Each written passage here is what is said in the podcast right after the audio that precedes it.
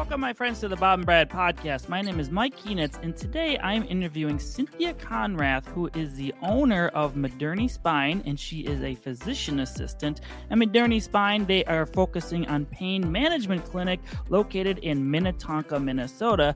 Today, we are going to be talking specifically about fibromyalgia, including what can cause it, symptoms, and treatment options that may help. So, without further ado, here's Cynthia. Well, welcome back to the program, Cynthia Konrath. Thank you for joining us today.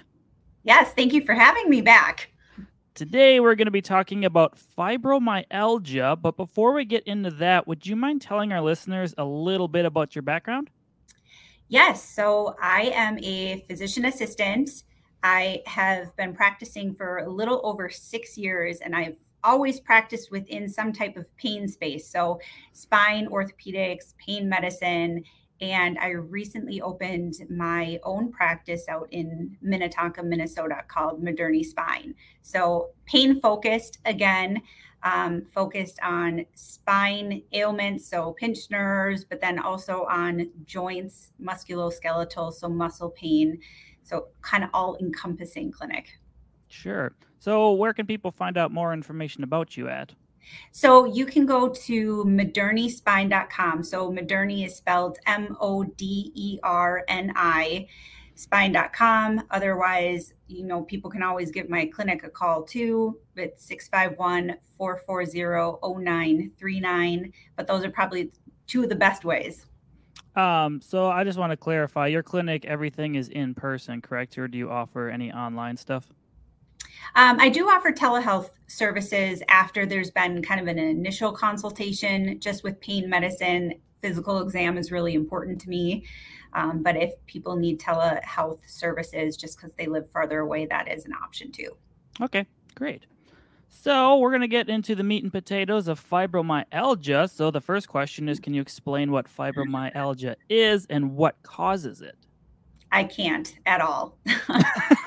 Podcast um, over. No, I'll kidding. try a little bit. No, but this it, one of the reasons it makes this such an interesting topic is because there's still a lot that is unknown with fibromyalgia, but there's a lot of people suffering with it. So, in a nutshell, it is a hypersensitivity syndrome, meaning that what someone normally might perceive a, a, touch as not painful, someone with fibromyalgia is going to perceive that more as a painful stimuli. So there's some type of miscommunication in how the brain and the nerves are perceiving pain. what causes it is still kind of unknown. There are a lot of things or a lot of hypotheses that people are saying might cause it, such as an autoimmune disease. And autoimmune disease just meaning that your body is essentially attacking its own healthy cells. So, some people might know different autoimmune diseases like rheumatoid arthritis, Sjogren syndrome, Hashimoto's, or lupus. So, those are all autoimmune diseases. That might be some underlying factor within fibromyalgia, but it's still still kind of unknown. Sure. So it's kind of like typically someone has some other underlying condition, and this can become a side effect from it. Mm-hmm. Yep. It can be kind of present on its own if if they can't diagnose, you know, maybe what triggered it. But yeah, there are a lot of other factors that they think sort of triggers the body into this syndrome or this disease. So, what are the common signs and symptoms of fibromyalgia that patients should look out for?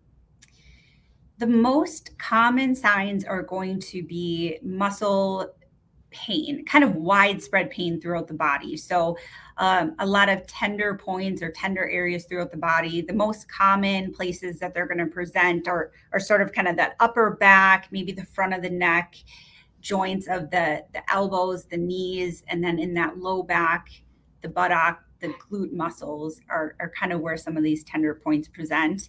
But it's also going to present with other symptoms that sort of play a role in quality of life, such as fatigue. So people will be tired, they won't get a lot of sleep or not very restful sleep.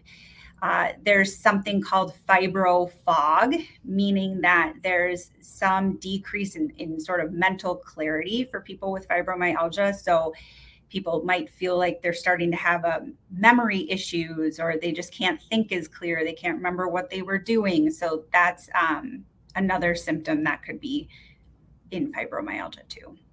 Is this more common with middle age or older adults, or doesn't it really matter? It middle age is probably more common. So when we look at commonality of fibromyalgia, it's it's really hard because I I feel without and I'm sure we'll get into this later too, but I feel without having a true diagnostic test to say, okay, you have fibromyalgia or you don't, it's hard to say whether it's overdiagnosed or underdiagnosed.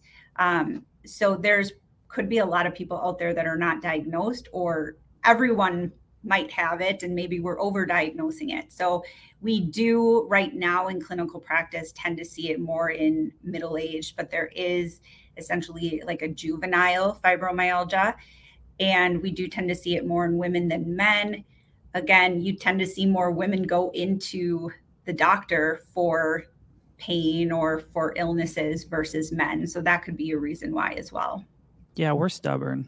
You are stubborn. My girlfriend tells me all the so time. So sick with the common cold. It's just. all right. Uh, this is good leeway into the next question. How is fibromyalgia diagnosed, and what diagnostic tests are typically used? So, as of right now, the main diagnostic tests are actually questionnaires. Um, so, going based on patient's history, and then questionnaires that look at or sort of grade how people are perceiving their pain and how their pain is affecting their daily life. So, their ability to do just daily activities, make the bed, wake up in the morning. Um, do the dishes, go to work. Those questionnaires kind of scale all of that. And then they also have people rank what their fatigue is like, what their sleep is like, how their pain is. Is it stiffness in the morning? Is it burning pain? And looking at the scores of all of those kind of help diagnose fibromyalgia. But that is the really kind of stubborn thing about this disease is there's not a blood test or an MRI scan or a CT scan that we can do and say, oh, you have fibromyalgia. Um, so it's as of right now, it should be in practice a, a, diagnosis of exclusion, meaning we should really rule out a lot of other things, the big, bad, and ugly first before diagnosing someone with fibromyalgia. That's interesting. I never honestly knew how it was diagnosed. I mean, from a physical therapy realm, like we don't really see people just with fibromyalgia. Like it's usually right. something they have in cohorts with in another conjunction. issue. But yeah. yeah. So yeah, wow, I did not know that. Yeah, there's been, I mean, there there's been a lot of studies out there looking at different, um, you know, cerebral spinal fluid, urine, blood tests, and and seeing some patterns in what might be elevated in patients with fibromyalgia but there's no yeah there's no true standard for clinical practice. Right now it's really just getting the history making sure you kind of rule out other causes that do have diagnostic tests and then you know and then kind of go from there. Sure. Huh. So what is the difference between fibromyalgia and other conditions with similar symptoms such as chronic fatigue syndrome or rheumatoid arthritis? So fibromyalgia so back in i think it was 1990s is when they first kind of coined fibromyalgia as a fibrositis syndrome and that was implying you know with the itis part of the word implying that there's some sort of inflammatory component. Now looking at muscle biopsy tissue samples looking at the joints there's no actual inflammation that can be seen within those joints. Whereas if you compare it to other um, rheumatological diseases like rheumatoid arthritis, there is actually inflammation within that joint and it does actually develop into joint destruction, especially if it's not treated. So that's probably one of the main differences aside from right rheumatoid arthritis having kind of actual lab tests set aside for being able to diagnose it but you actually see that destruction of the joint or that inflammation whereas fibromyalgia you don't see that with um, with chronic fatigue syndrome, so chronic fatigue syndrome and fibromyalgia overlap quite a bit. The main difference with the two of those is chronic fatigue syndrome is going to be very very severe severe on the fatigue side of things and less severe on the pain side of things. And then fibromyalgia is flipped. You're going to get the severity of the pain is going to be the number one factor and then you'll still get that fatigue. But so they're kind of a, a vice versa of each other. And again both of those syndromes don't really have a good diagnostic test. So they're very similar. A lot of people think you know essentially you could have both at the same time um, but trying to weed out you know exactly which one is which is a little hard at this time without those testing. Sure. Yeah, I would I could see how they would be so similar. It's just do you feel more tired or more pain? Like I guess that'd be the only Right. And then trying to split apart those those diagnoses. And they both, you know, uh, chronic fatigue syndrome was thought to initially maybe start after some type of viral infection. So maybe thinking there's some type of inflammatory component to the brain after a viral infection. But then fibromyalgia also could be triggered by viral infections too. So yeah, how they start out and their risk factors um, kind of coincide a little bit. So I'm guessing the treatment between the two is somewhat similar. It's somewhat similar, yeah, in terms of um, you know looking at cognitive behavioral therapy, looking at different medications, things like that to to manage. They're pretty similar. Fibromyalgia, right? You're trying to more so manage the the pain rather than anything. And then the chronic fatigue syndrome you know you're really trying to boost those energy levels. Sure. So i kind of asked this question earlier i'm ruining my own questions. Oh my god you can't ask it again then sorry. I didn't get too in detail. How common is fibromyalgia and who is at risk of developing it? Yes so we did yes we did kind of touch we just touched on it a little bit.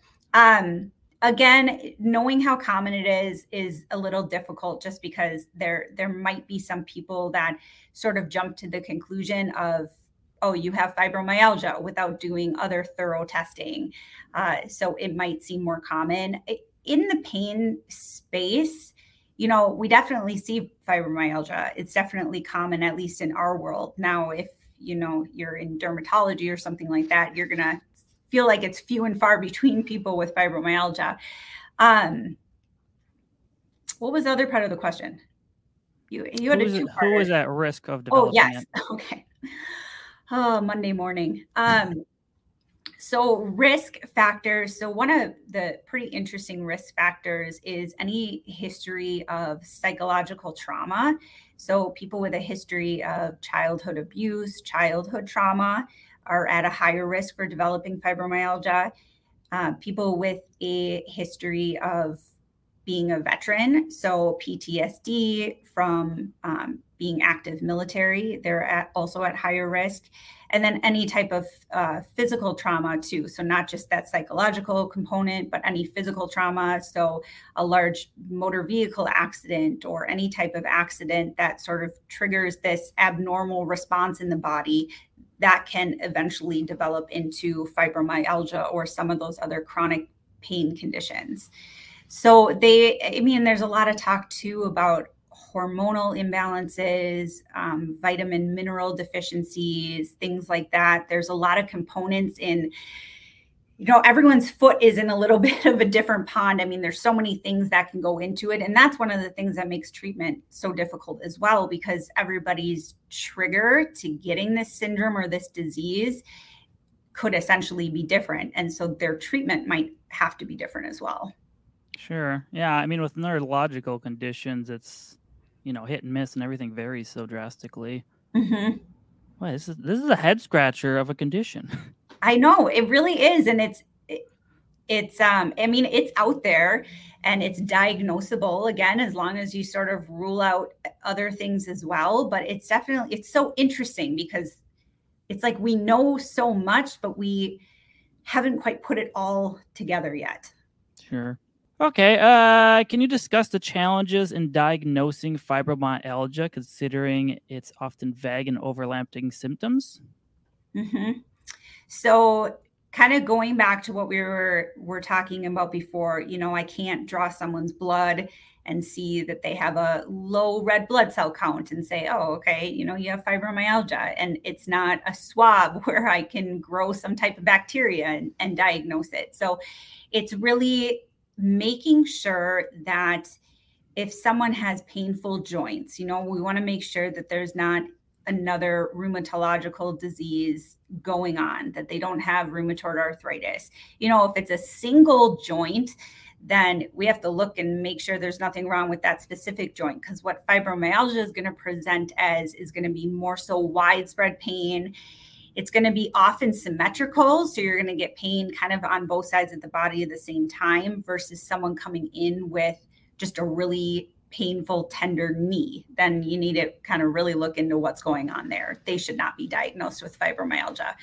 Um, but really you know the the fatigue that goes along with it looking at thyroid levels you know looking at um, if they have any gastrointestinal symptoms so looking at issues with the gastrointestinal tract.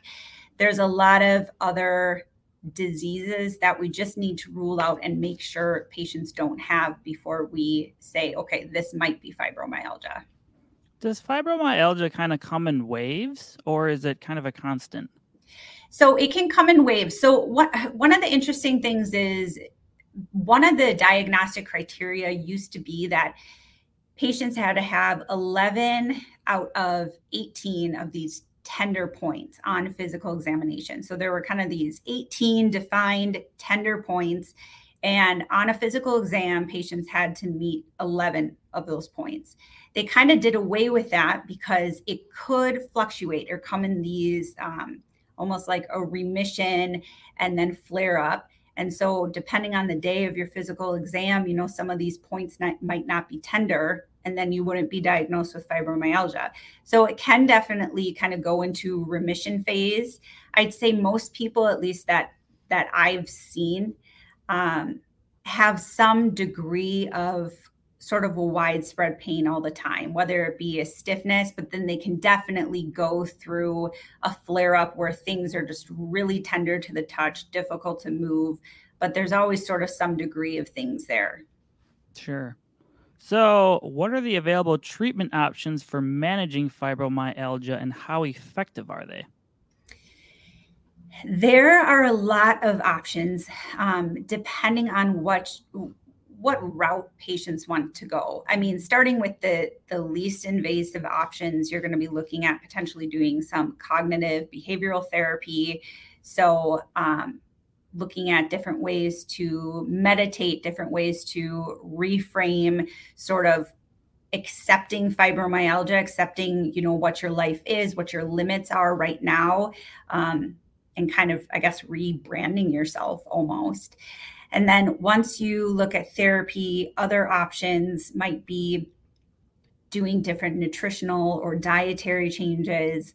There is a lot of good evidence, so kind of level A evidence that um, certain medications can be helpful in treating fibromyalgia. So, amitriptyline is one of the medications, Savella. So, um, basically, antidepressants tricyclic antidepressants, um, SNRIs or SSRIs, and then pregabalin, which a lot of people know as Lyrica.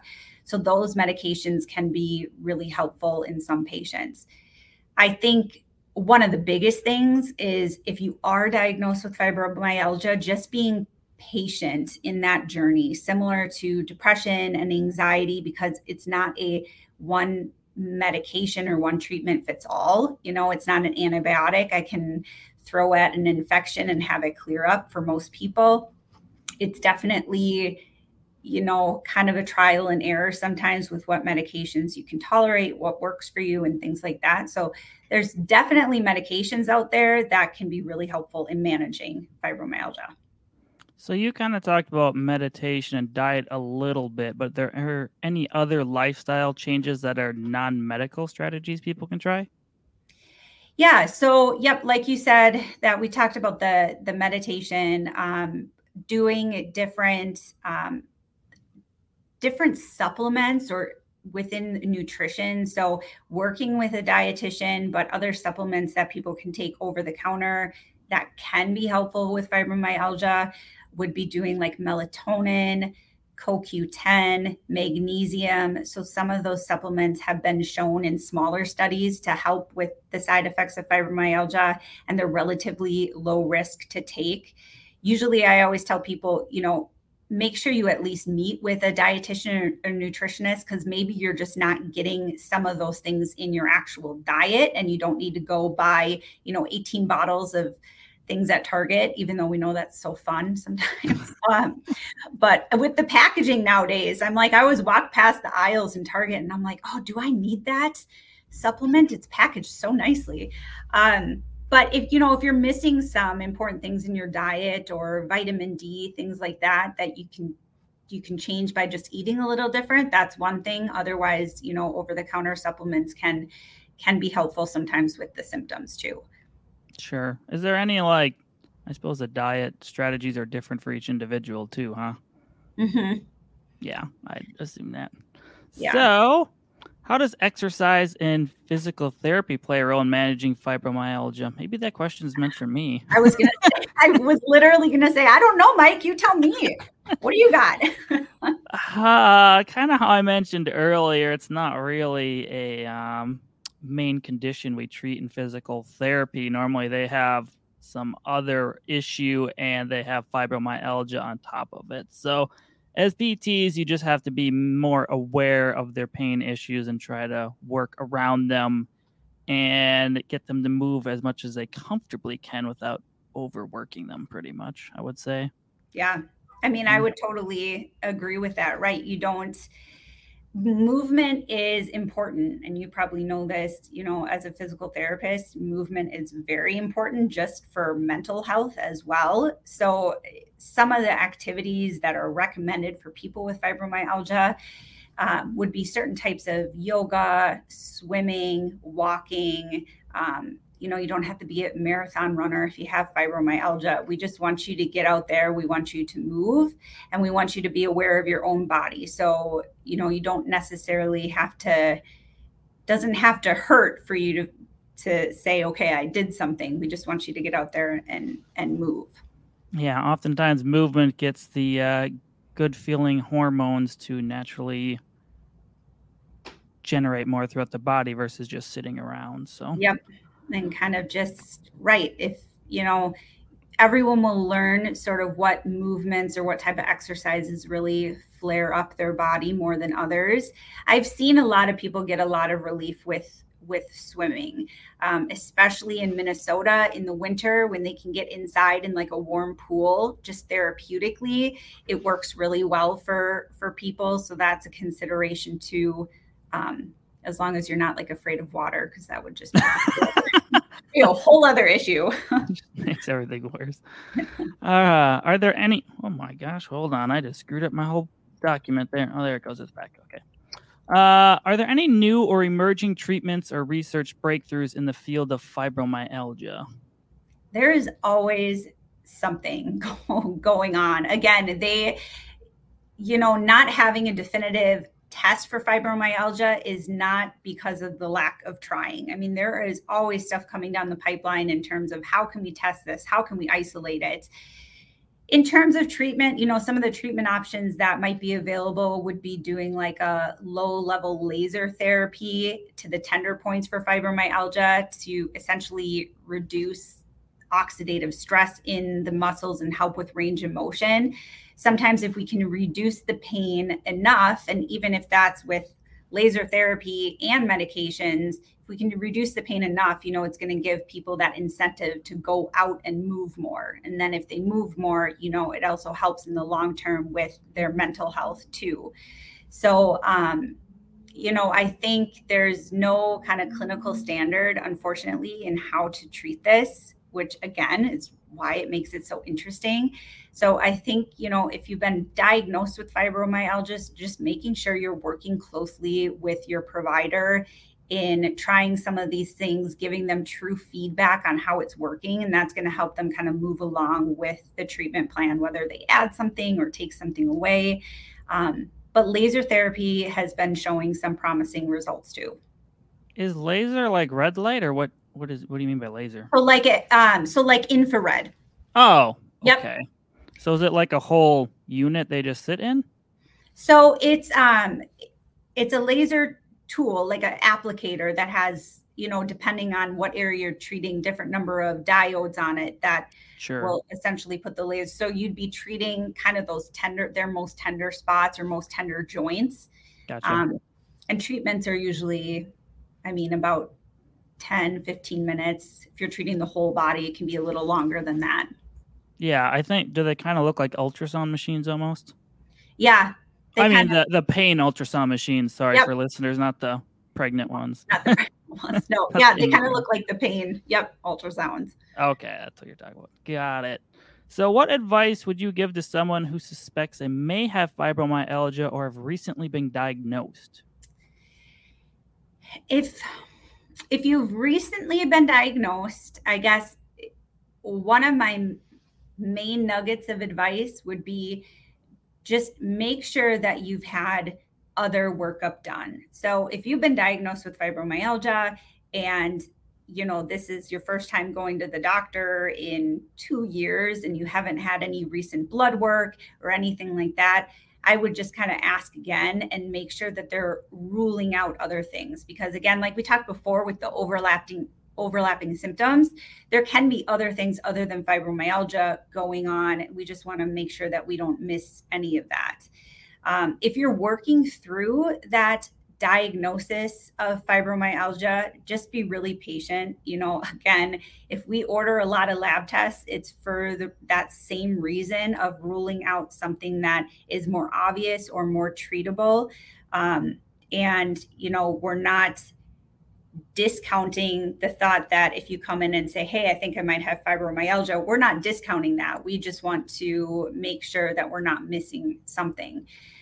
Um, but there is you know i guess another piece of advice is there is hope. I mean there's definitely like i said before so much research going on regarding fibromyalgia regarding how to diagnose it how to effectively treat it.